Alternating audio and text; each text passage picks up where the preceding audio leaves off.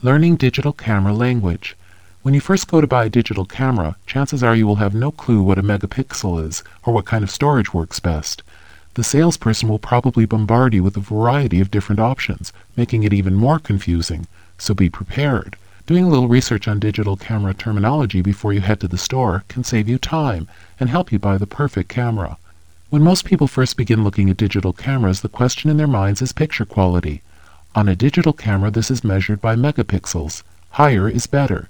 Megapixels, in short, are simply the little dots on the camera's screen that make up the picture.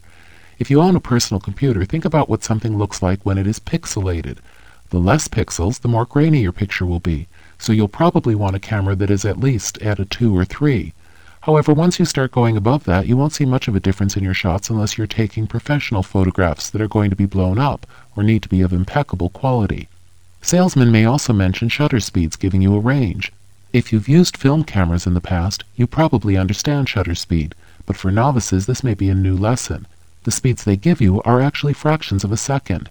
Therefore, if someone says the shutter speed is six hundred, they really mean that it is one six hundredth of a second. Faster shutter speeds are better if you'll be taking a lot of motion shots. However, most people in situations will never need anything higher than two thousand. You'll also be given a minimum shutter speed that is counted in full seconds. This is useful for night photography. If you want your camera simply for regular run-of-the-mill photography, shutter speed is probably not very important. But having these options is great for those who want to photograph things like sports or city lights. Storage options confuse most people as well. Many digital cameras allow you to change the quality of your photographs. If you take lower quality, you can store more pictures. However, you probably can't hold more than a few images on your camera without a memory card, so it's vital that you invest in one when you purchase your camera.